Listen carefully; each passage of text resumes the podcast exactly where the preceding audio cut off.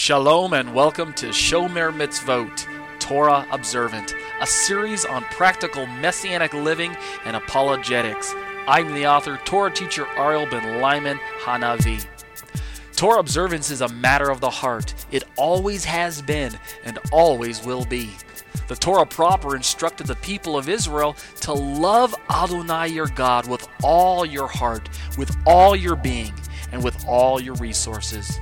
This is where Shomer Mitzvot begins, by loving Hashem and accepting Him on His terms. By this, I mean accepting His means of covenant obedience. For today, this means acceptance of Yeshua, His only Son, for Jew and non-Jew alike.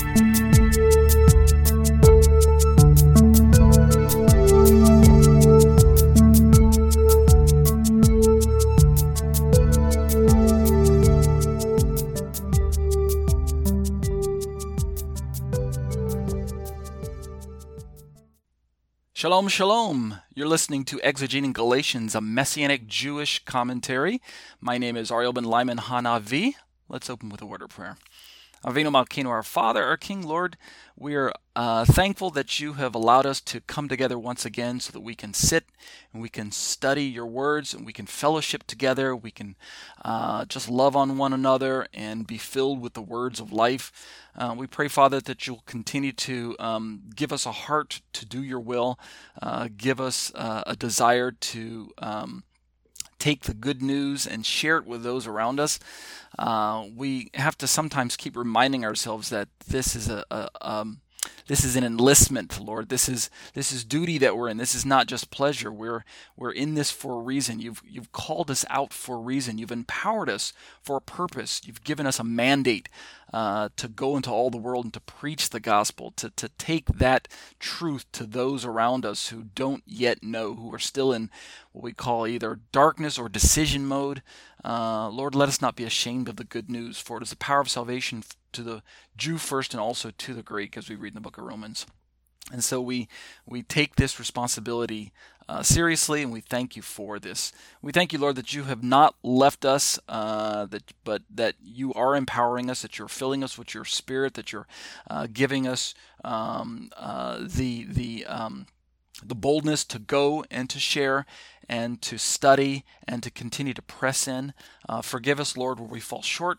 We know we're not perfect. We know we've still got a long way to go. Many of us are still in progress. And for that reason, Lord, we ask for your forgiveness where we fail you and where we fail one another.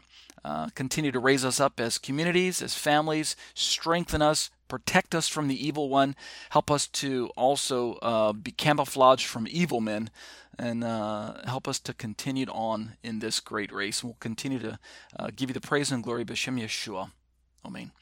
Well, I'd like to thank everyone once again for joining me for another week of Exegeting Galatians. My name is Ariel Ben Lyman HaNavi. I'm a Torah teacher out at Congregation Kehilat Tunavah in Thornton, Colorado. And as I always mention, if you're ever in the Denver area, Denver, Colorado, Thornton, Colorado is just north of Denver, and we meet on Sabbath. And it's, um, if I recall, it's Saturday. Uh, I think it's Saturday afternoons. I, I have to apologize because I haven't been in Colorado in four years. I, I actually hail from South Korea now, which is where I'm bringing you the podcast from live each week. But if you're ever in Colorado and uh, you can make it to my congregation, Kehilat Tunwald, The Harvest, then stop on in, tell Pastor Mark that I said shalom, and uh, enjoy the service, okay? Let's date stamp our recording tonight. Uh, let's see. Give me a second. Let me see what Skype's trying to tell me. Uh, okay. All right. Skype's okay. Um, let's date stamp our recording tonight is, uh, oh, we're in a new month here. Okay. This is December the second for most of you, two thousand seventeen. Um, and we are in week eighty-one for the Galatians study. We're just plugging along. As I mentioned in the in this logistics part at the beginning before we actually jump into the teaching, we have been um, going through the book of Galatians. More properly, we've been going through my commentary to the book of Galatians uh, for over two years now, little, just a little over two years.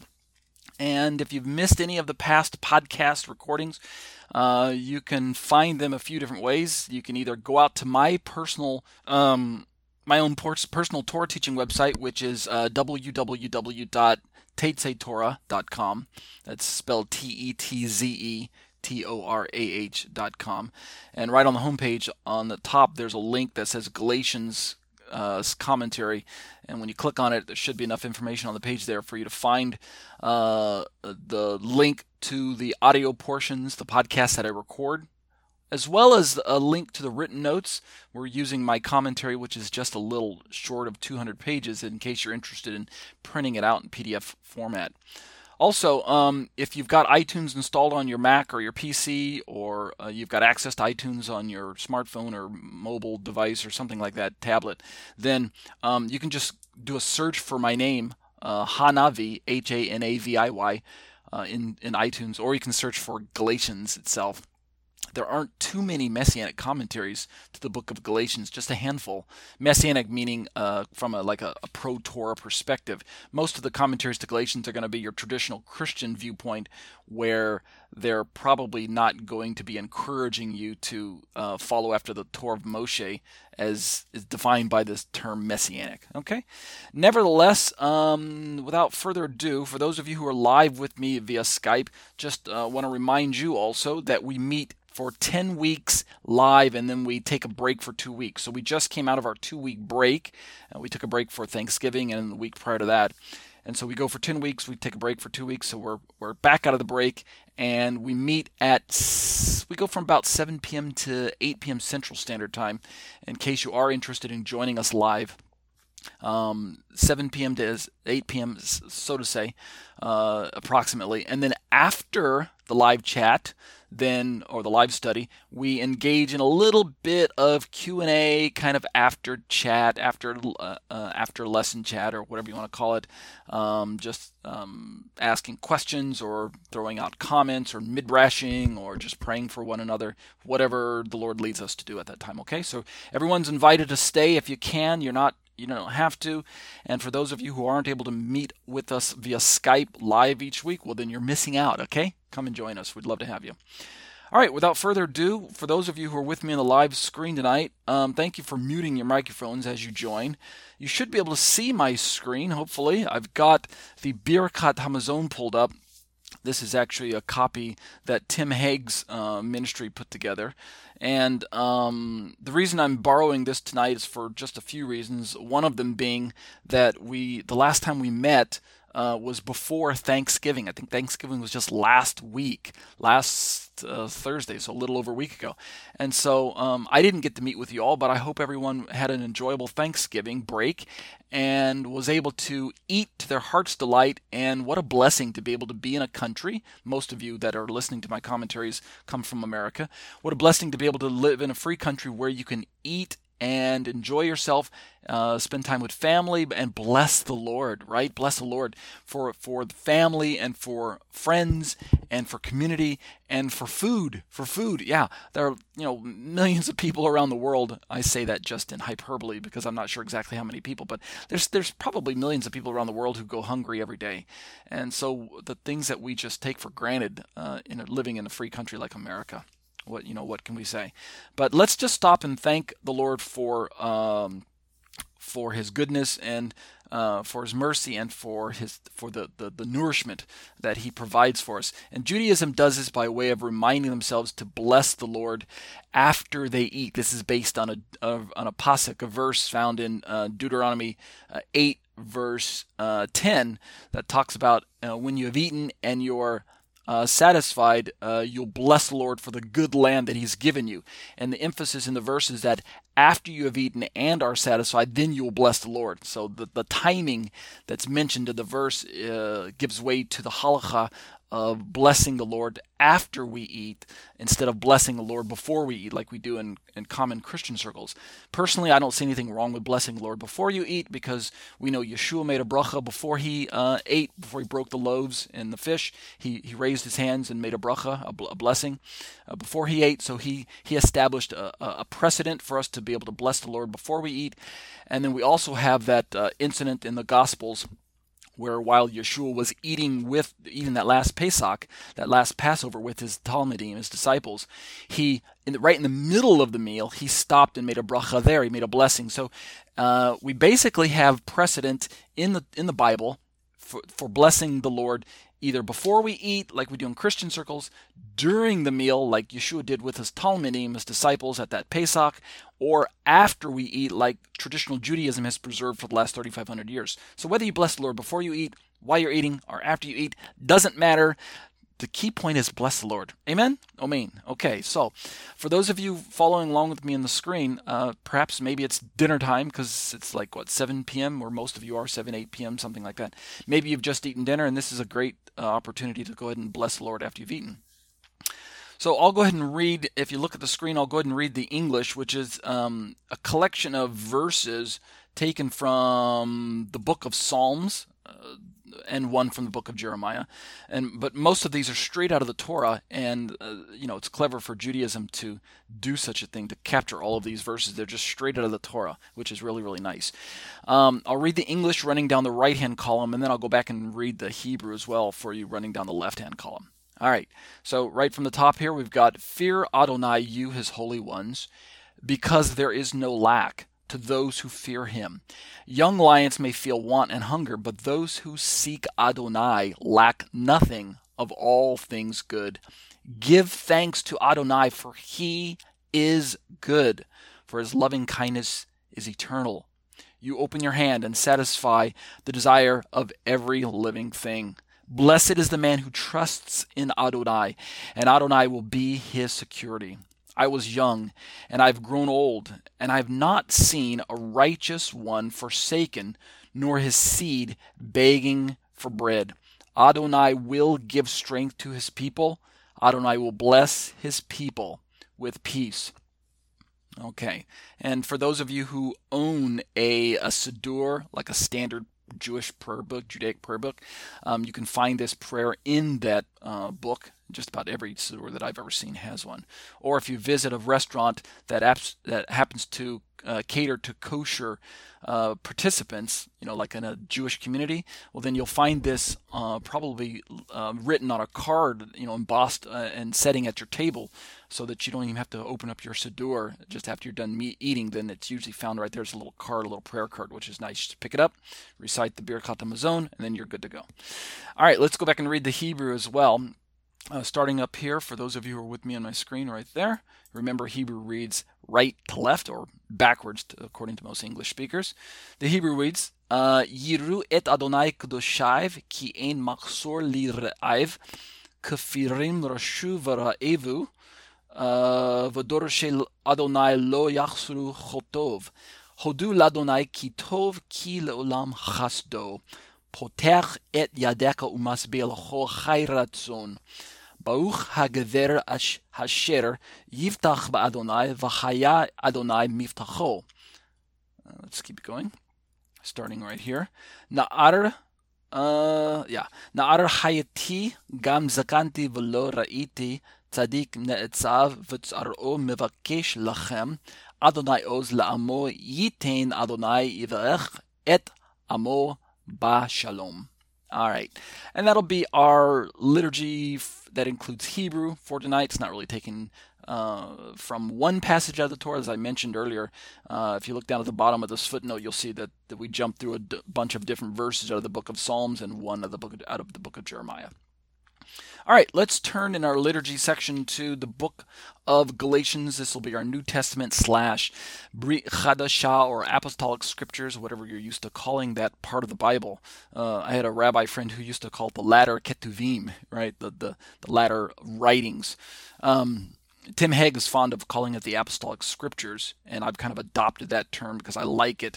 I shy away from this term New Testament just because of its implications against the comparison against the word Old Testament. I don't like calling the Tanakh the Old Testament, that part of the Bible. I don't like calling it old because it kind of conjures up this idea of outdated, uh, you know, not in use, kind of old and dusty. I don't like that term.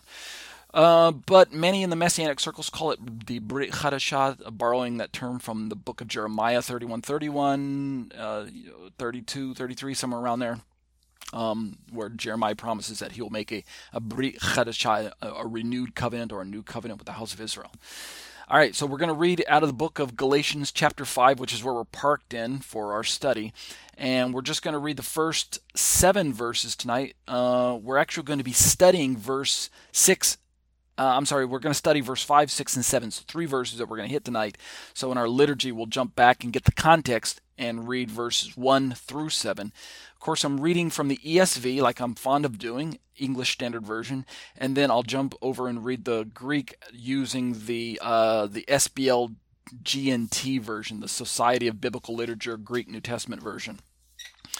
All right, um, starting here in verse one, E S V reads, "For freedom Christ has set us free," verse one. "Stand firm, therefore, and do not submit again to a yoke of slavery," verse two. "Look, I, Paul, say to you that if you accept circumcision, Christ will be of no advantage to you." Verse three, "I testify again to every man who accepts circumcision that he is obligated to keep the whole law." Verse four, "You are severed from Christ, you who would be justified by the law. You've fallen away from grace." Verse five, "For through the Spirit, by faith, we ourselves eagerly wait for the hope of righteousness." Verse six, "For in Christ Jesus neither circumcision nor uncircumcision counts for anything, but only faith working through love." And verse seven, "You were running well. Who hindered you from obeying the truth?" All right, good section there to study. Let's go back and read the uh, the Greek section. If you're in my Uh, live study with me via Skype, this is over on the right side of the screen here. Uh, sorry, I don't have any transliterated uh, Greek, anything that you could follow along to sight read. Um, so if you can read Greek, this is great. You can follow along with me. We're starting right here is where the uh, Greek starts. And remember, Greek reads left to right just like English, so it'll be a little easier to follow. All right, the Greek starts, verse one. "Te lutheria hemas Christos eleutherosin stekata un kai me pollen zugo duleas in akesta." Verse two. "Ide ego palas lego humen hati in pertemnesta Christos humas uden o felese." Verse three. "Marturomai de pollen panti anthropo pertemnameno hati o feletes estin halanton naman poiesai." Verse four, "Katergethete apha Christu hoitenes en namu, deka uste tes charitas exepesate." Verse five, "Hemes garpnumati ekpistios elpida, deka usunes apek degametha." Verse six, "En gar Christo Jesu ute, peritome tiescue ute, acrobustia alla pistis de agapes in ergumene." And then the final pasuk, verse seven, "Etrekete kalos tis humas in in a in a coffin te aletheia me pethestai." And we'll stop right there with our study because we're only going to hit verse five, six, and seven. But um, let's just remind ourselves of the context of where we're at in this section. Uh, Paul has been, um, his return to his familiar style of, of, of rhetoric where he's kind of going directly into the theology or directly against the theology of what most Christians would call the Judaizers, but I tend to shy away from that term Judaizer, and I'll tell you why later on in my commentary. But I tend to adopt the term uh, influencer, which I picked up from Mark Nanos, um, another uh, uh helpful commentator uh, to Pauline studies, and uh, uh, other uh, commentators or commentaries are going to call them the agitators or something like that. But uh, in other words, the villains of the piece, those who are upsetting the, the Galatian Christians with this this new gospel of something, some other way of becoming uh, secured uh, within the righteousness of God. Paul is kind of going at them full guns once again, both guns blazing, I like to say. Starting in verse five, he's kind of turned from this this. motherly or brotherly or fatherly tone that we found in the latter half of chapter four, and he's just kind of saying it like it is. He's being very blunt. Um, you know, verse two, "I, Paul, tell you that if you accept circumcision, Christ will be of no advantage to you." He doesn't he doesn't sugarcoat anything there. He just uh, comes right out and tells it like it is, and that's rather bold of the apostle. And I think it's necessary because of what we talked about, how that there are many people that you might find in a community that are not really um, positive that they know uh, who Messiah is. They've not made a decision of uh, one way or the other for Yeshua. Or if they have, they're not really um, uh, convinced by the Ruach HaKodesh yet, by the Holy Spirit. They're rather still in kind of semi-decision mode.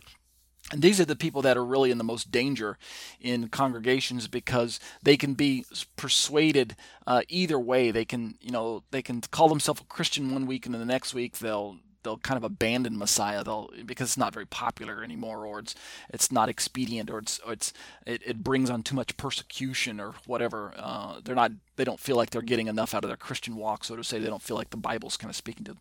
So it's these people that I think that Paul also senses that are in the most danger, and he has to kind of warn them the most uh, from falling away from this position where God is graciously bringing them into a, a place of making a decision for Christ, a decision uh, uh, to become saved. So that's where we are in, in, in the passage, and we're going to move down into this section where Paul's going to once again uh, warn the Galatians that if they don't make a decision for Christ and stay the course, like they've made a declaration for Messiah as a, as a group, uh, if each person doesn't stay that course and allow the Holy Spirit to do his work within them, then they run the risk of um, not only um, not being counted as righteous ultimately in the day of, of, of, of final reckoning, but in the immediate uh, purview, they run the risk of basically being controlled by their own sinful nature once again. And he's going to mention all of these later on about uh, biting and devouring one another. Um, uh, uh, now, when we get down to verse fifteen, um, they need to continue in this uh, uh, uh, walking by the Spirit. As we get down to verse sixteen and, and later, uh, he's going to talk about how that um, the works of the flesh are manifested in these various types of of, of old nature uh, uh, uh, lifestyle, you know, the the, the, the rivalries, the, the, the sexual immorality, and the impurity, and all that other stuff that, that the baggage that, that, that the Galatians have come away from. So um, let's do this then. Uh, let's jump into my commentary. Let me just check Skype, make sure everything is hunky dory, make sure everyone can hear me, and yeah, okay, everything looks good. All right. Um, for those of you who are with me in the live study, uh, you see I've got my commentary pulled up. And what I'm going to do is uh, we're going to be studying verses, chapter five, verses uh, six, seven, of what does I say, five, six, and seven. But in order to do that, I want to jump back for a split second and um, just remind everybody of the of kind of the the, the context of where my commentary draws its its kind of its main theme or its main thesis or my, my hypothesis, if you will. Uh, and to do that, I'm I'm going to read a section that comes from the very, very beginning, which we would have actually, if I would have written this two years ago, we would have covered this two years ago. But I, you know, I as you know, I update this commentary as often as I can, and I actually updated this first section Uh, after we already covered it, which means what I'm about to read for you all never made it onto the audio commentary, which is why I'm going to read it for you now. And it will also segue right into helping us understand um, the mindset behind Paul's warning to not only the Galatian Christians who are reading his letter, but I believe firmly that the agitators or the legalizers, the Judaizers, the influencers, those who are also um, in the community with the other Galatians would have been privy to hearing the message that Paul is teaching to them. So he's he's trying to both uh, reach his audience, his target audience of the Galatian Gentiles, but at the same time he's aware that the, the influencers, his, his opponents, are going to be listening to his words. So he's he's got stinging words for them as well. All right, so l- follow along with me for a moment uh, as we digress uh, just a bit. I need to read this page because it's necessary for those of you who are following my commentaries to understand my basic uh, uh, hermeneutic principle of interpreting the book of Galatians and indeed a lot of Pauline theology.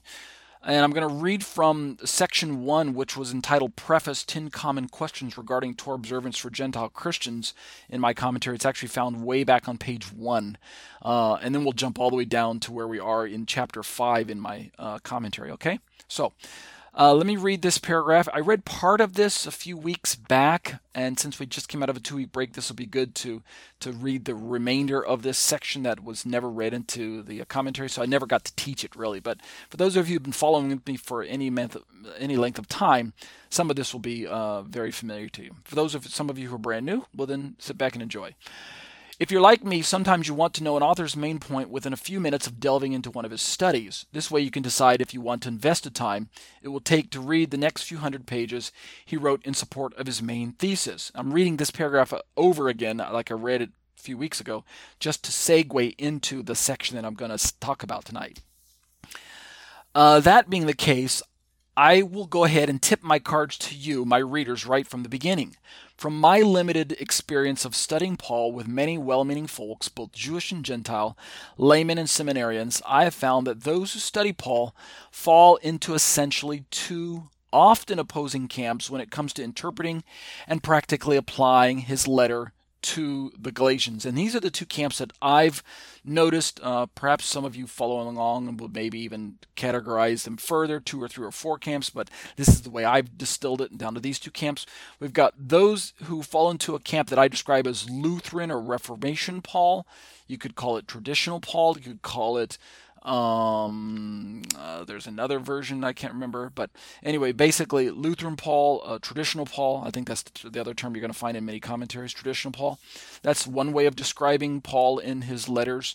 And then the other perspective that you're going to find uh, as you navigate through uh, commentaries these days is a perspective called New Perspective on Paul, or N P P. So these are the two basic uh, viewpoints that I have found uh, that um, are the most uh, prevalent in Christian uh, commentaries that you're going to find at your Bible bookstore or you're going to find online. All right, so having read that first paragraph, let's jump, skip past these next two paragraphs because I read those a few weeks back, and let me jump uh, starting with on this on page two, starting with this paragraph right here. Okay, all right. These are my own thoughts to help you understand these two views of Paul, and this will go a long way towards understanding what my main, one of my main uh, hermeneutic uh, uh, viewpoints, or uh, kind of a, a scriptural bias, as it were, towards interpreting the book of Galatians, and what one of the main central um, purposes is for me to actually uh, convey this teaching to you. Here's what I have to say in my commentary, and I'm only going to read a page of this, okay? The more recent school of thought, Uh, the New Perspective on Paul, represents a break from Lutheran Paul in an effort to place Paul more sharply focused within the specific first century religious Jewish communities that he existed among. The seminal work that introduced this new perspective to mainstream Christianity was published in nineteen seventy-seven under the title Paul and Palestinian Judaism, written by E P Sanders, a Christian and New Testament scholar. Comparing Sanders to the Lutheran Paul, Dunn again notes, and we've already quoted from uh, James D G. Dunn earlier, but let's hear from him again. He is a prominent New Perspectivist uh, Christian author, so let's hear what Dunn has to say. And we're going to hear Dunn, uh, who is a Christian author writing from a New Perspective uh, viewpoint. He's going to take a look at the opposing viewpoint, which is the Lutheran perspective that most Christians are familiar with, and he's going to describe it for us. So, and he's going to try and describe it in terms that will help us understand the the, the important uh, similarities yet differences between these two ways of of approaching Paul and his letters, prominently Romans and the book of Galatians. Those two books are going to get the most um, treatment when we're talking about these two viewpoints. Here's what Sanders has to say, quote, I'm sorry, here's what Dunn has to say, quote, speaking of Sanders, who's another uh, uh, Christian author, he's the one we just mentioned that wrote the the, the Paul and Palestinian Judaism, the, the book that kind of kicked off the firestorm lately about this new perspective view. Here's what uh, uh, Dunn says, that Sanders, however, has built up a different presentation of Palestinian Judaism at the time of Paul, from a massive treatment of much of the relevant Jewish literature for that period. A rather different picture emerges. In particular, he, speaking of Sanders, he has shown with sufficient weight of evidence that for the first century Jew, Israel's covenant relation with God was basic, basic to the Jew's sense of national identity and to his understanding of his religion. So, so far as we can tell now, for um, for first century Judaism, everything was an elaboration of the fundamental axiom that the one God had chosen Israel to be his peculiar people, to enjoy a special relationship under his rule. Uh, the law had been given as an expression of this covenant. Listen up very carefully, because this is really important for those of you who are curious about this new perspective view of Paul versus the traditional view uh, that Christianity has been teaching for thousands of years. Um, Uh, Dunn goes on to say, the law had been given as an expression of this covenant uh, to regulate and maintain the relationship established by the covenant. So too, righteousness must be seen in terms of this relationship as referring to conduct appropriate to this relationship, conduct in accordance or in accord with the law. That is to say, obedience to the law in Judaism, this is still Dunn speaking, obedience to the law in Judaism was never thought of as a means of entering the covenant, of attaining that special relationship with God. It was more a matter of maintaining the covenant relationship with God. From this, Dunn goes on to say, Sanders draws out his key phrase to characterize first century Palestinian Judaism, which is our, our now ubiquitous phrase, covenantal nomism. All right, and that footnote to number two was lifted from uh, James D G. Dunn's uh, The New Perspective on Paul, uh, which you can actually find online if you just Google search James D G. Dunn and New Perspective. All right, uh, Dunn, and then I go on to say my own commentary. Therefore, with regards to how, how to better understand Paul's writings from within his own Judaisms and their first century covenant relationships, this is my opinion now, and to make his theological arguments more sociologically relevant from their perspective, Sanders employs a method of logic, or a, a description of his logic, that he describes as, quote, getting in, end quote, and, quote, staying in, end quote. And I'll explain those terms a little more as we go along. So um, I say briefly now in this section, we're at the top of page three in my commentary. We've got this phrase, getting in and staying in, by Sanders, and where getting in uh, deals with election and staying in deals with obedience from Israel's perspective and from God's perspective. We've got the two parties of the covenant, Israel and God. And so we've got these two concepts of getting in to, co- to covenant status and staying in covenant, or getting into the people of God and staying in the people of God. I go on to say, the interpretations of, quote, works of the law, end quote, and, quote, justified, end quote, that is, when I say justified, I also mean viz. Status of righteousness. These two terms in Paul become what I say, uh, what I like to describe as tipping points of disagreement between the traditional Lutheran perspective on Paul and what I Uh, recognized as this newer perspective on Paul. Nowhere is this more clearly demonstrated in my experience than in the ongoing and sometimes heated debates over how to properly interpret and practically apply Galatians two sixteen, which is a, a really good test case verse. Uh, it's a verse that uses both of these foundationally important Jewish concepts. And let me just read the verse real quick so you can understand, and we're going to do this really quick um, uh, explanation of this verse right here in my commentary. Recall, remember that this was very early on in my commentary, and I'm trying to give those who read my commentaries, you know, this is within the first two pages, I'm trying to give them this this inside peek into basically the the my my uh like I said, my, the mindset, the way I approach the book of Galatians. That way can, they can decide whether they even want to buy the book, you know, if this ever turns into a book, or whether they want to spend the time going through this commentary with me week by week. And now we've been going through it for two years now, right? So this is what I like to do for my readers. Let's read Galatians two sixteen, just in case you're unfamiliar. It reads, quote, and yet we know that a person is not justified by works of the law, but through faith in Jesus Christ. So we also have believed in Christ Jesus in order to be justified by faith in Christ and not by works of the law, because by works of the law no one will be justified, end quote.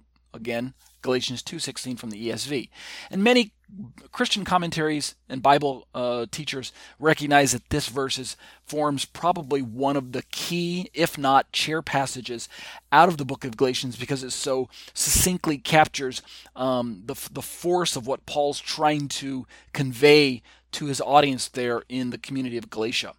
Here's what I have to say in my commentary. Sanders describes his own understanding of works of the law, that phrase that we find in, in Paul, found, I think, six, seven, or eight times if we include the book of Romans and, and some of the other writings as well.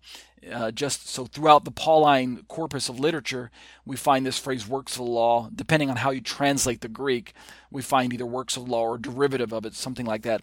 We find it about six, seven, or eight times, if I remember. And the and the majority of them, just a reminder, of, of them are found in the book of Galatians. I think, what, five or six of them, something like that. And the other two or three or four are found in the book of Romans. So Sanders describes this phrase works of the law thusly. Here's how um, Sanders understands works of the law and righteousness. These are the two terms that are kind of heated, uh, like, like I described earlier, kind of the tipping points of disagreement. These two terms, works of the law and righteousness. Here's how Sanders describes them. Quote, "One does not find in Paul any trace of the Greek and Hellenistic Jewish distinction between being righteous, man to man, and pious, man to God." So there's two levels of righteousness that, that Sanders is reminding us of about. There's a righteousness that is that is experienced as man interacts with man, and there's a righteousness that man experiences as he interacts with God. So there's kind of two levels in view. Uh, Sanders goes on to say, "Nor is righteousness in Paul one virtue among others. Here, however, there's also a major shift, for to be righteous in Jewish literature, according to Sanders, means to obey the Torah and to repent of transgression. But in Paul, it means to be saved by Christ." Understand there? Right. So, most succinctly, Sanders goes on to say, righteousness in Judaism, and when he says Judaism, please understand he's just referring to traditional Judaism. This would be your traditional unbelieving Jewish people. In other words, your your your uh, standard Jewish perspective that does not uh, make any claim that Jesus is the Christ. So basically, your average Jew that you were to meet, your average Jew that you'd meet today, if you were to encounter someone on the street or Uh, stroll into a synagogue. That's what Sanders means by Judaism there. All right, so historic Judaism, traditional Judaism, et cetera. Uh, Sanders says, most succinctly, righteousness in Judaism is a term which implies the maintenance of status among the group of the elect. Uh, emphasis on that phrase maintenance there. In Paul, however, this term righteousness is a transfer term. In Judaism, that is, concomitant, I'm sorry, uh, commitment to the covenant puts one in, right? Commitment to uh, the uh, to the covenant that God makes with Israel brings an individual into the larger group. That's how Sanders describes it. While obedience, that is righteousness, in other words, right living, doing the right thing according to God's uh, definition of righteousness. So obedience subsequently keeps one in. You guys following along with me? So you get in by commitment to the covenant. That is to say, you get into the people of God. If we're if we were to describe the people of God as kind of a a, um, a members only club, that that that those who were not members were seeking to become members. So use that kind of analogy in your head. You're seeking to join a group. You got an individual trying to join a larger, an existing larger group, and to get into the group, according to Sanders' uh, research into this uh, first century Jewish worldview. According to Sanders, one got into the group by committing himself to the covenant. That that's how he got in. And then once you're in, this the maintenance or the obedience is what kept you in as a covenant member. Understand? All right. So Sanders goes on to continue. In Paul's usage, quote, "be made righteous," end quote, this phrase, "be made righteous" or "be justified," right? Some derivative of the the, the kaios word group that we find in Greek, which translates over as, uh, or gets parsed into like either dikaiosune, you know, the noun form, or uh, dikaiao in the verbal form in the Greek. Some some derivative of this, of this dikai uh, root word or dikaios, this justified verb group. All right, any of those words that we find in Paul quite often.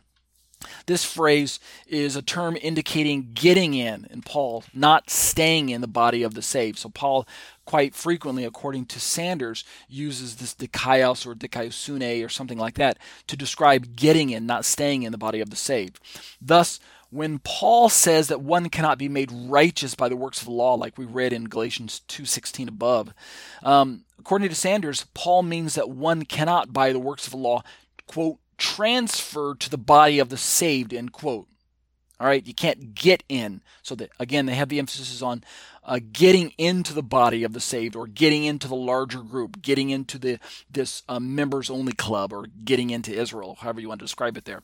Instead, Uh, uh, Sanders goes on to con- conclude, when Judaism said that one is righteous who obeys the law, the meaning is that one thereby stays in the covenant. Understand the careful distinction? When Judaism talks about a person is righteous, they're talking about a person who's already an existing covenant member. They're not talking about a person who's trying to get into the covenant, like a Jew who's outside of God's family and is seeking to get in, you know, knock, knock, knock on the door.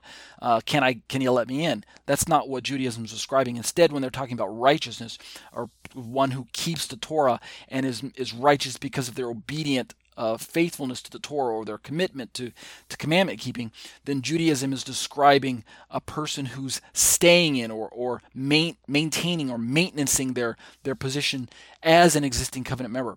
Sanders concludes by saying the debate about righteousness by faith or by works of law thus turns out to result from the different usage of the righteous word group. And we already mentioned earlier that this righteous word group goes a long way when studying Paul. That footnote number three was lifted from E P. Sanders' Paul and Palestinian Judaism. That's actually the book that if you're curious about, if you're more, if, if you're curious and you want to want to know more about this, this position called New Perspective on Paul, if it's piqued your curiosity, if you've never heard of it before, your first time hearing this, and uh, as far as you know, uh, that's something that's uh, worth looking into. We'll uh, start by picking up that book. That's the kind of the, like I said, the book that created the firestorm, that kind of the, kicked off the whole issue. All right, let's continue my commentary. We'll read just another half page, and then we'll jump down into the uh, the verse-by-verse section in the book of uh, Galatians here. I go on to say, I want my readers to know right up front, so I don't want anyone to misunderstand me, that I do not, emphasis on the word not, I do not believe that one can be counted as forensically righteous, viz. saved, by keeping the Torah. Please don't misunderstand me. For that matter, I do not believe that God ever expected perfect obedience, or that the Bible insinuates a hypothetical perfect law-keeping anywhere at all. Those of you who followed my commentaries for any length of time know that I'm big on on uh, uh, trying to dis, uh, trying to uh, distance myself from the um, from the traditional Christian view of, of that teaches that um, that believes that the first century Jews were trying to keep the Torah to become saved, and that they're also trying to keep the Torah, or and or that the that Christianity believes that the Judaism's believed that uh, that God expected some type of perfect Um, standard of obedience in order, uh, in order, in other words, kind of a hypothetical. If you keep the law perfectly, then you can be saved. But you know, God, knowing that no one could keep it perfectly, had to send Yeshua, uh, who could keep it perfectly, so that we could trust in Yeshua to be saved. Something like that. So the point I'm trying to make is that I don't believe that the Torah uh, sets up a hypothetical perfect law-keeping standard at all. Nowhere in the Tanakh, nowhere in the New Testament, I, I don't find that. That's a logic that I don't follow from traditional Christian standard. Here's what I have to keep saying. Here's what I uh, go on to say in my commentary. For one thing, all of the laws cannot be enacted by a single individual because the totality of them were not designed by God to be done by a single individual, right? If you follow this idea that, if you're fond of saying that, Uh, yeah, there's this hypothetical perfect law-keeping standard that God has set up in the Bible that God, on the one hand, knows that no one can keep, therefore he's going to punish people for not keeping it, but on the other hand, because he knows that no one can keep it, he's going to send his son, Yeshua, who can keep it perfectly, so that all we have to do is trust in Yeshua for salvation, therefore setting us free from this hypothetical perfect law-keeping standard. And the reason I say that that's, that's an illogical perspective, in other words, it's a wrong-headed way to view the Torah, is because the logic of that assumes that one single person could ostensibly, supposedly, uh, encounter the Torah, engage in Torah ob- obedience, and simply check off each commandment as if it were some kind of simplistic grocery list, you know, one, two, three, four, five, and by the end of the day, you've checked off all, you know, six hundred thirteen, et cetera, and then God's supposed to let you in if you kept them all perfectly. Well, the logic of that falls apart on so many levels, and one of them that I say in my commentary right here is that uh, the totality of the Torah was not even designed for one single person to be kept. For instance, I say some of the commandments are for kings, some are for priests, some are for men, some for women, et cetera. So how in the world can there can one person keep all of it when all of it was not even written or designed for one single person? Right? Makes sense. However, the quote word is in our mouth. This is what we read in the Torah. The word is in our mouth and heart so that we can do it. That's kind of a lift from Deuteronomy thirty, verse fourteen. Moshe says that The word is in our mar- in our mouth and in our heart. We can do it. So it is it is something doable. So again, it's not like God sets up an impossible standard that he knows that no one can keep. It's quite the opposite. Moshe says that we can do it, which means Moshe must not have interpreted the Torah as some impossible standard that no one can keep. Otherwise, why would Moshe say we can do it? Right? We can do it. In Deuteronomy thirty, verse fourteen. Go back and look that up when you have some time. Also, uh, when we get to the Apostolic Scriptures, First John five three says, quote, his commandments are not, quote, burdensome, end quote. Again, John must have known something that many Uh, Christians are fond of um, stating, is that the that the Torah is burdensome. It's a it's a millstone around one's neck that no one can keep. It's it's an impossible standard. It's too hard. It's the commandments are too numerous. They're too burdensome. They're too uh, voluminous. The, the, the Torah is an impossible standard. It's just there's too many r- rules and laws. It's you, you get lost in the in the, in the minutia of it all. That's how uh, that's how I.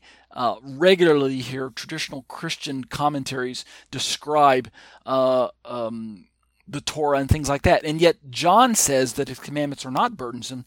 So I don't think John agrees with this idea that there's too hard to keep or there's too many of them for us to keep, et cetera. And lastly, when we read through the book of Luke, uh, it's actually possible to be, quote, righteous before God and walk blamelessly in all of the statutes and commandments, end quote. That's a description of of um, John the Baptist's parents uh, from uh, the writer Luke himself. He describes uh, John's parents as righteous before God and walking blamelessly in all the statutes and the commandments. Isn't that interesting? So, according to prevailing Christian views, the Torah is an impossible standard. Well, that doesn't accord with what Moshe said in Deuteronomy. It doesn't accord with what Luke said in, in, in the first chapter there. Also, according to traditional Christianity, the, the Torah is an impossible burden uh, because there's so many laws that everyone just trying to keep. And that doesn't accord with the book of, of First John.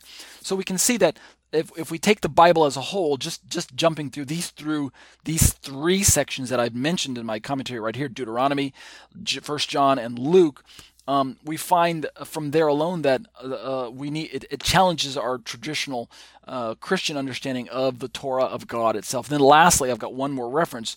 Uh, we have, quote, the righteous requirement of the law is fulfilled in us, end quote. And we read that from Paul's writings in the book of Romans, chapter eight, verse four. Uh, the righteous requirement of the law is fulfilled in us. So again, this cuts against, this goes counter to the traditional view that no one can keep the law, no one can fulfill it, only Jesus fulfilled it. I beg to differ. Paul says that the righteous requirement of the law is fulfilled in us. Who's the us? Well, of course, it's every believer who is naming the name of Yeshua as their Messiah. So I go on to say, in point of fact, quote, the law is good if one uses it lawfully. That's a lift from First Timothy one eight. With the understanding that, quote, the whole law is fulfilled in one word, uh, quote, if you, quote, love your neighbor as yourself. And we're going to read that in Galatians five fourteen, probably within the next week or next few weeks to come, all right? Love your neighbor as yourself is the fulfillment of the law. So Paul doesn't see that the law is an impossible standard. He doesn't see it as something that's burdensome. He doesn't see it as something that cannot actually be acquired, or or uh, uh, righteousness or blamelessness is something that someone can't uh, acquire or attain to. It's actually a standard that's doable. It's reachable. Moshe was right when he said it's in our heart and in our mouth that we can do it. The righteous requirement of the law is actually fulfilled in us if we walk according to the Spirit. And in point of fact, as Paul is going to go on to mention to Timothy, the law is actually good, not bad, but good if one uses it lawfully. So um, all of this is helpful to understand when we're lo- reading through the book of Galatians. Uh, I go on to say that understanding the law correctly means I dare not suppose that one can be counted as forensically righteous by the works of law, and I dare not suppose one can be counted as forensically righteous by being born Jewish or by becoming a Jewish proselyte. And if you were to go into my sec- my commentary to section three below, you would get some more information on works of law and Jewish proselytism. All right. All right, give me a second. Let's just jump over to Skype and see what Skype's doing. Looks like we might have lost someone. Oh, okay, someone's microphone dropped. Someone's Skype dropped out there for a moment, but they were to, able to rejoin and mute their microphone. I appreciate that. Okay. And hope you can still see my screen. All right, so we're near the top of page four. Let me just read this um, let's see, these last two paragraphs, and then we'll jump through the study.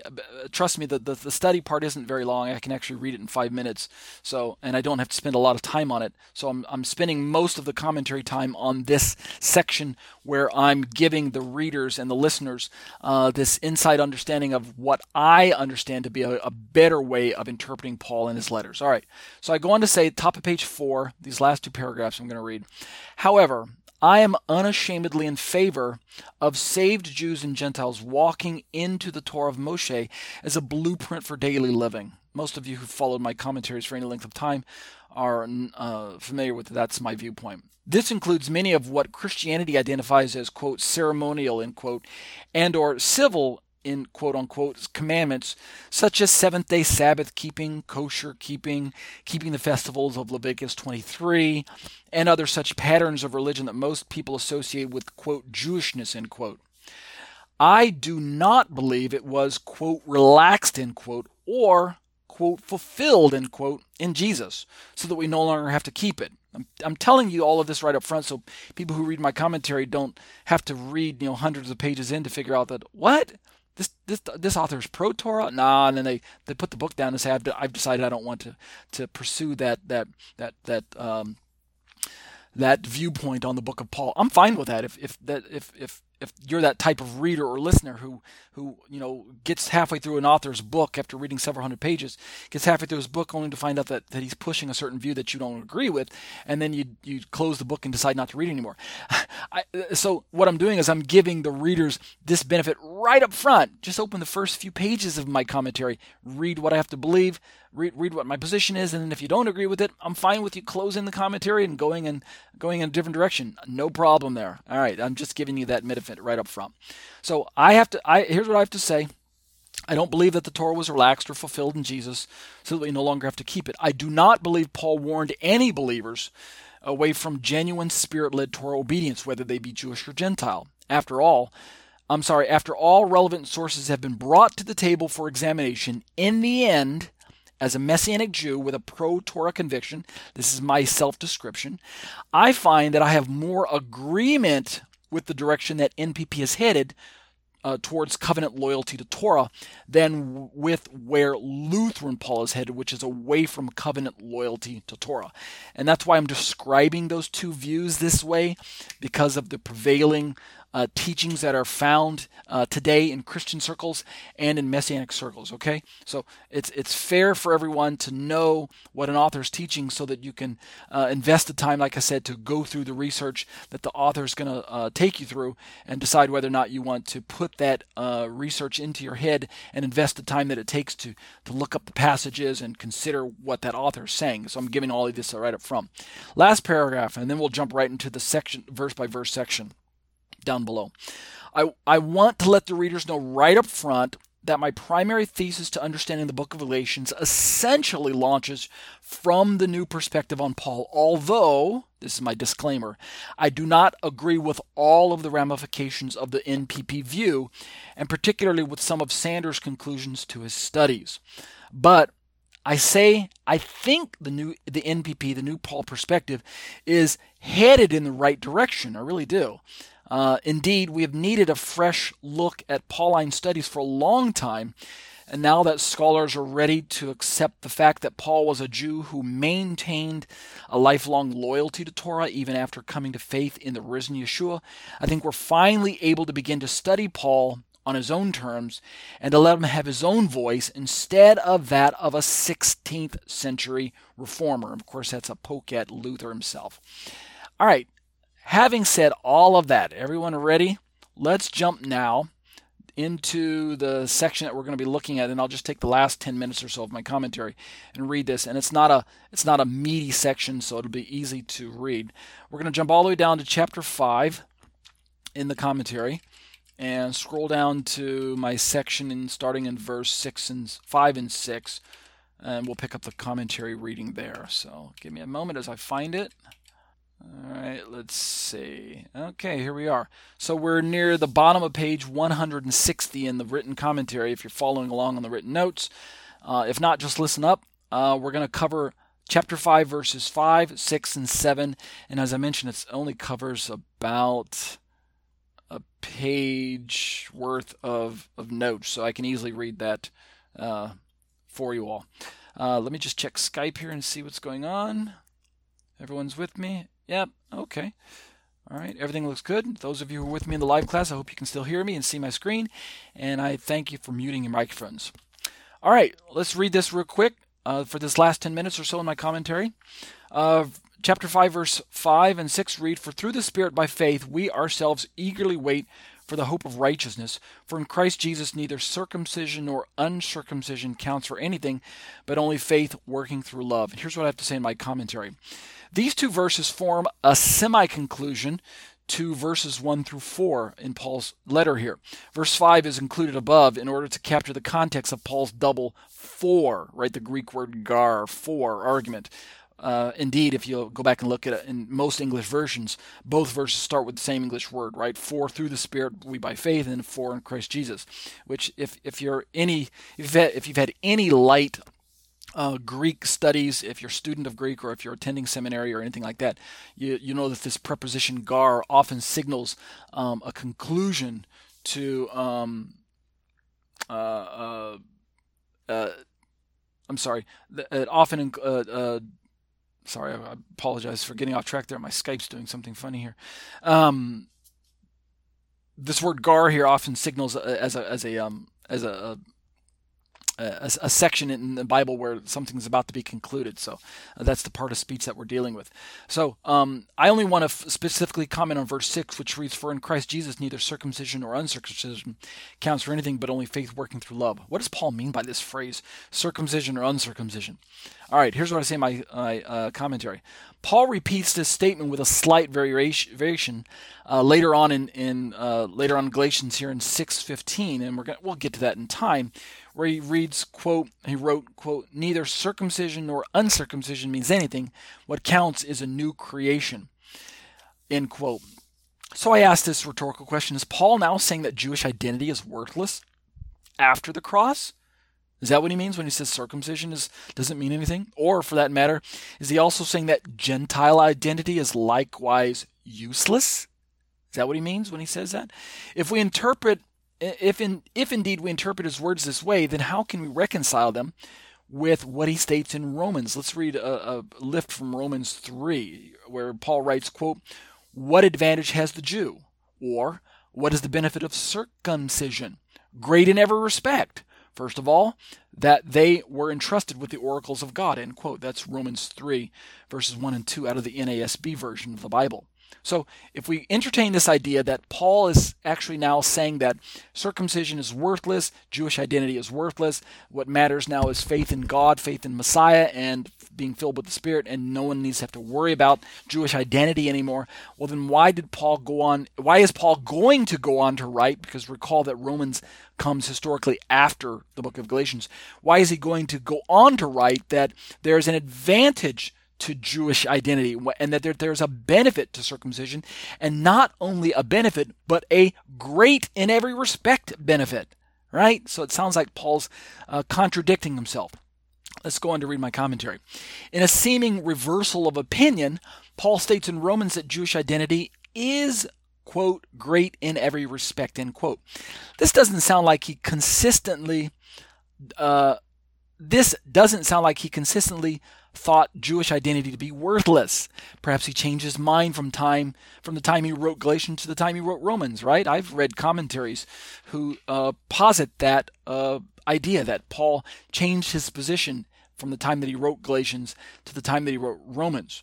Um, To make matters even more confusing as we're looking at this aspect, he ends up repeating his original Galatians comment in his letter to the book of Corinthians, right? Gosh, Paul, where are you going with this? I go on to say rhetorically. Um, he says in First Corinthians seven nineteen, reading out of the N A S B version again, quote, "Circumcision is nothing, and uncircumcision is nothing, but what matters is the keeping of the commandments of God." Right? So we got Galatians, and then we got Romans, and then we got Corinthians, and I can't remember off the top of my head if Corinthians comes before or after the Galatians, or after, before or after uh, Romans. I know it definitely comes after Galatians. Galatians is one of his earlier books written in the fifties, and Romans is written later, I think in the sixties, mid-sixties, but I can't remember where, where uh, Corinthians falls in the middle there. if it's after Galatians or and before Romans, or if it's after Romans. But either way, we got Paul kind of going back and forth with this idea of circumcision means nothing, and then, oh no, circumcision is great. It's it's there's a there's a great benefit in in in, the, in circumcision, right? What what should we make of this? Here's what I have to say in my commentary. Is Paul schizophrenic? Why does he seemingly keep going back and forth on his opinions about Jewish identity? Is it valueless or is it great in every respect? Right? This is, of course, rhetorical, and I'm being a bit facetious here just to prove my point, I say in my commentary. Context must determine the meaning of any given word or phrase we find in the Bible, and most of you who've studied the Torah know that, that that's a, a, an extremely important perspective to take. Context is really king. The context of Paul's whole warning in this chapter right here in the Galatians chapter five is what I say, indeed in the book as a whole, Galatians, is, and listen up, because this is really the meat, um, the context of, of the meat of the book of Galatians, which we, we get a snapshot here in this particular chapter of, of Galatians, is the quality of Jewish and Gentile ethnicity in the kingdom of God. Or, to put it the way an old Baptist preacher once told me, quote, the ground is level at the foot of the cross, end quote. That's what Paul's trying to teach. This is, by the way, the exact opposite of the message the influencers were teaching. For, as I say in my, my notes here, in their theology, there was no place in Israel for the Gentile wishing to be counted as equal among his legally Jewish counterparts, his legally Jewish recognized counterparts. And that was why it's important to go back and refresh, uh, rehearse this the, my this concept of covenantal nomism and, and the works of the law and, and this new perspective on Paul.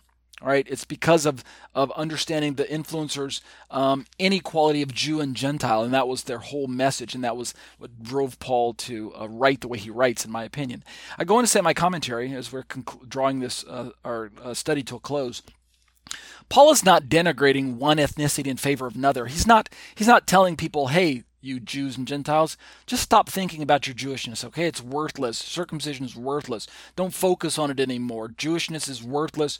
Uh, and by the same token, because he says uncircumcision counts for nothing, so we have to swing it both ways. If we're saying that Jewishness is worthlessness, we also have to have Paul saying that Gentileness, if I could create a word that doesn't exist, Gentile ethnicity is worthless as well. Paul's not really, he's not really slamming either ethnicity. He's not slamming Jewishness or Gentileness, if I could create a word.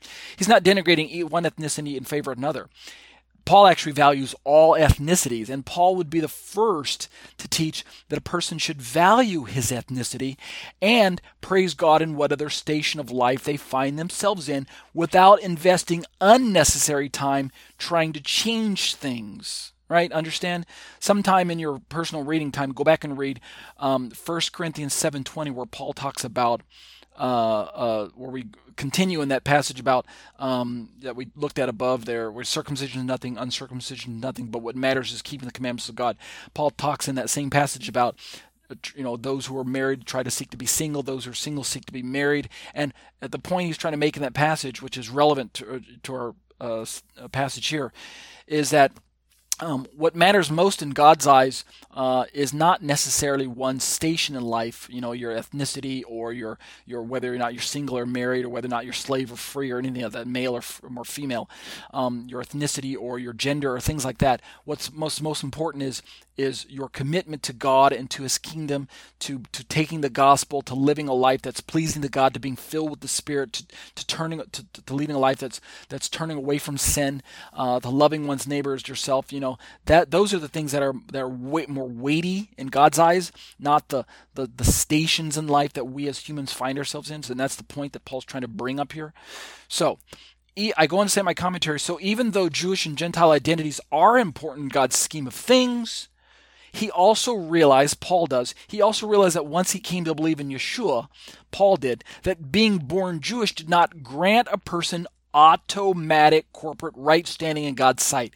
And that last sentence to that phrase, automatic corporate right standing in God's sight, that's essentially, as I understand it, the basic foundational hermeneutic of the Judaizers of Paul's days, of the influencers, this what I like to describe as this ethnocentric Jewish exclusivism, or this this nationalism that pervaded the Judaisms of Paul's days, that that uh, drove their halakha to reject uh, Gentile inclusion into the people group known as Israel. I go on to say in my commentary, um, uh, let's see, where did I stop?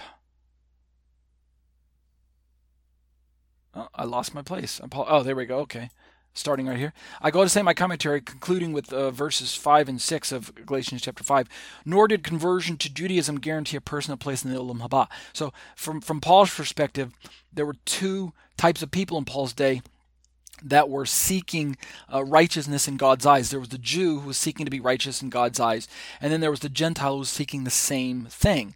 And for the Jew in Paul's day, essentially the Jew felt that he was born with a righteousness because of his heritage, because of his Jewish identity, because of his nat- natural belonging to the people group known as Israel. Because he was born of Jewish parents, he felt that he kind of was born with this righteousness that he was seeking.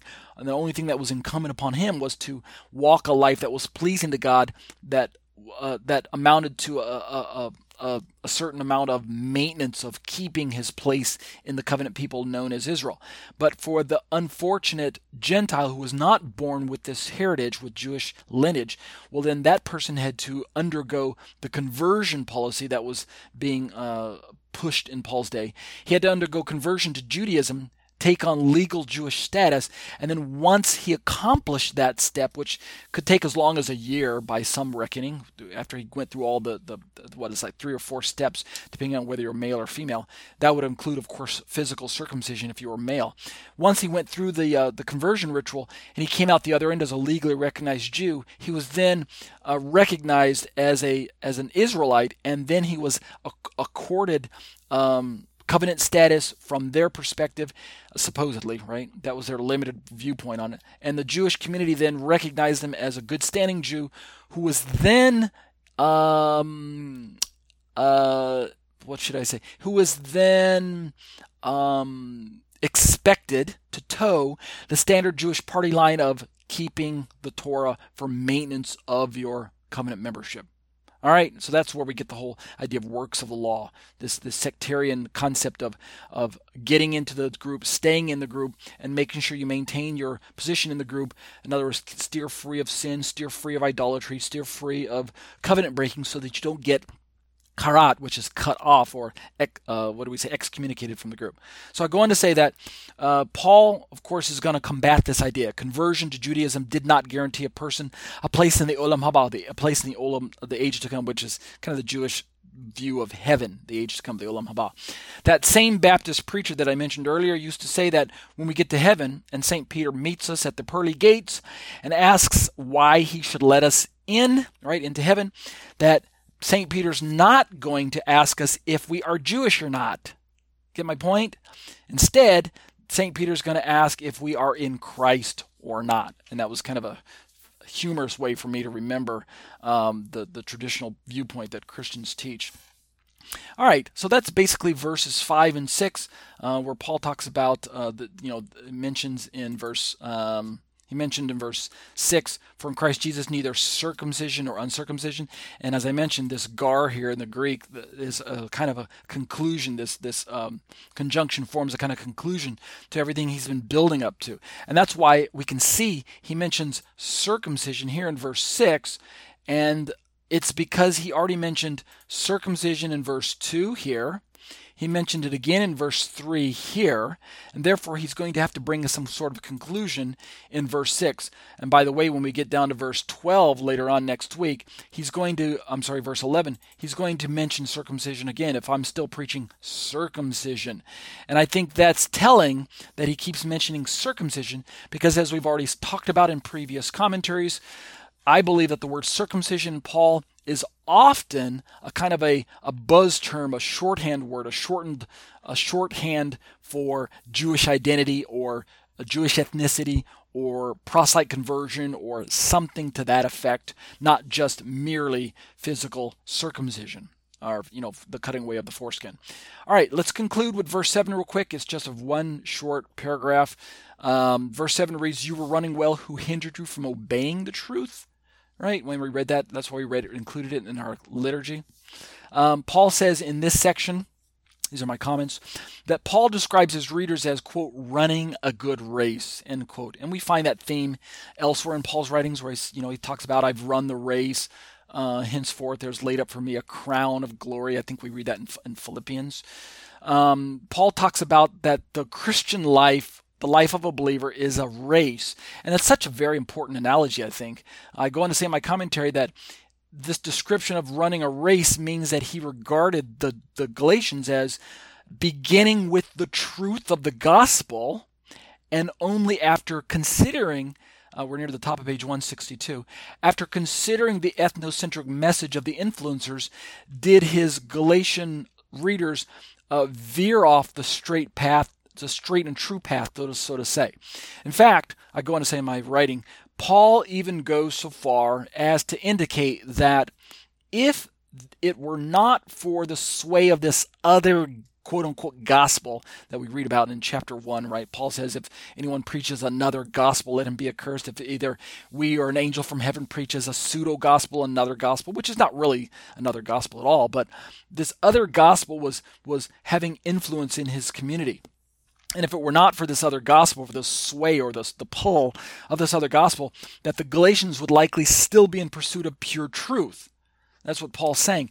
In other words, I go on to say in my commentary, Paul doesn't seem to indicate that once his readers acquired truth, that they then went looking for, quote, more truth in the marketplace of religions, right? It's not like they they had accepted the truth of Christianity and yet we're not completely satisfied with it and decided to go searching for more religious truth. I don't think that's what's going on in the book of Galatians, and I don't think that's why Paul has to warn them. It's not like they went went looking for for the gospel, found it in the in the in the ter- in the person of Yeshua and the concept of Christianity, and then decided that wasn't enough and decided to go shopping in the in the marketplace of Jewish religion as well. I don't think that's what happened. In other words, Paul doesn't seem to indicate that, that once his readers acquired this truth, that they then went looking for more truth in the marketplace of religions, but rather, I say, they were already on the good path of genuine truth. So they were they had found the truth, and they were running for the finish line in that body of truth. And and if you keep this analogy of the of the runners in, in mind, it's, you got a bunch of runners in a race, right? Many different people running around the track, so there's more than one runner. You know, you got a, a person, in, a runner in lane one, and then a runner in lane two, three, four, five, six, et cetera. So it's like one of the persons, the Galatian Gentiles, were running in their own lane, right, lane one, and then Paul seems to describe it as if these influencers come running along in lane two, in the same race, and then they cut in, which is what the Greek word talks about, where who who who tripped you up, so to say. The Greek term seems to imply somebody cut in, like put their leg out in front of you as you're running, so to trip you up, cut in and upset their momentum in so many wrong ways. To to use the running metaphor that Paul's choosing, that's why Paul says in verse seven, "You were running away, who hindered you from obeying the truth." That that word hindered there in the Greek. Who upset you? Who hindered you from obeying this truth? All right, so with that, we'll close the commentary tonight, and starting next week, we'll turn, we're going to skip a bunch of verses. Recall that in this commentary, I'm not covering every verse. This is kind of like James, I'm sorry, this is more like, um, kind of like David Stern's version of the commentary. Uh, if you if you own Jewish New Testament commentary, you'll notice that uh, David Stern doesn't actually comment on every single verse in his New Testament commentary. He only hits the ones that he thinks are most relevant for his readership, and I do, I'm doing the same thing, so... Uh, we stopped with verse seven, and then starting next week, we're gonna, we're going to jump all the way down to verse eleven. So we're going to really skip verse eight, nine, and ten. Uh, we're not going to comment on those. I don't think they involve a lot of heavy... Uh, oops, what's going on with my computer? Give me a second here. Sorry about that. um... There's not a lot of uh, of uh, heavy um, theological uh, interworkings that we need to examine for verses eight, nine, and ten. Instead, we'll jump right back down into verse eleven, where as it picks up the relevance for us as Messianics. All right. Um, with that, let's go ahead and close the commentary. Um, I'm not sure. There we go. Not sure what's going on with the parts of my commentary here, but uh, let's just jump over here, and that'll be better. For those of you who are with me in the live class, um, Go ahead and stay with me for a split second. I'll just close in prayer, and then you can open up your microphones for comments after prayer. And if you'd like to stay for the after chat session for, you know, ten, fifteen minutes as you have time, that's great. If not, and you have to leave, I understand as well. Let's close in prayer. Abba, I bless your name, and I thank you for the opportunity to share with the students. I thank you for the body of truth that we have for us here today, this precious book of Galatians that's been preserved for us down through the ages. Holy Spirit, we know that you gave Paul the impetus to write these words with passion, with with with importance, with with elegance, with style, but but with with Uh, an urgency, Lord. We know that, that there was something that was taking place in the first century that, that you wanted to get across to your people, and you inspired Paul to pen these words. And uh, you not only felt that it was important for the first century believers there in, in the community of Galatia, but Lord, you also felt that these words would be important enough for us Uh, us in the body, the, those of us who have survived down to the twenty-first century, to have these words as well. And so, Holy Spirit, we know that it is you who have preserved these words for us down through the ages. We thank you for superintending the script, for keeping the, the body uh, safe, and for allowing us to have it with us. What a precious treasure that we have here, the very words of God uh, that have been um, uh, preserved for us uh, this day, so that we can study them, so that we can put them within us, so that we can uh, be pleasing to you, so that we can uh, be a people that's equipped uh, to take the good news. Thank you, Father, for this opportunity to study. Be it with each and every uh, one of us uh, as we go our separate ways this week, and bring us back together next week, if the Lord willing, so that we can study again. We'll be careful to give you the praise and the glory, B'Shem Yeshua. Amen. That concludes our show for today. It is my desire that this continuing series of teachings will assist the average non-Jewish believer or new Messianic Jewish believer in his desire to become a more mature child of God.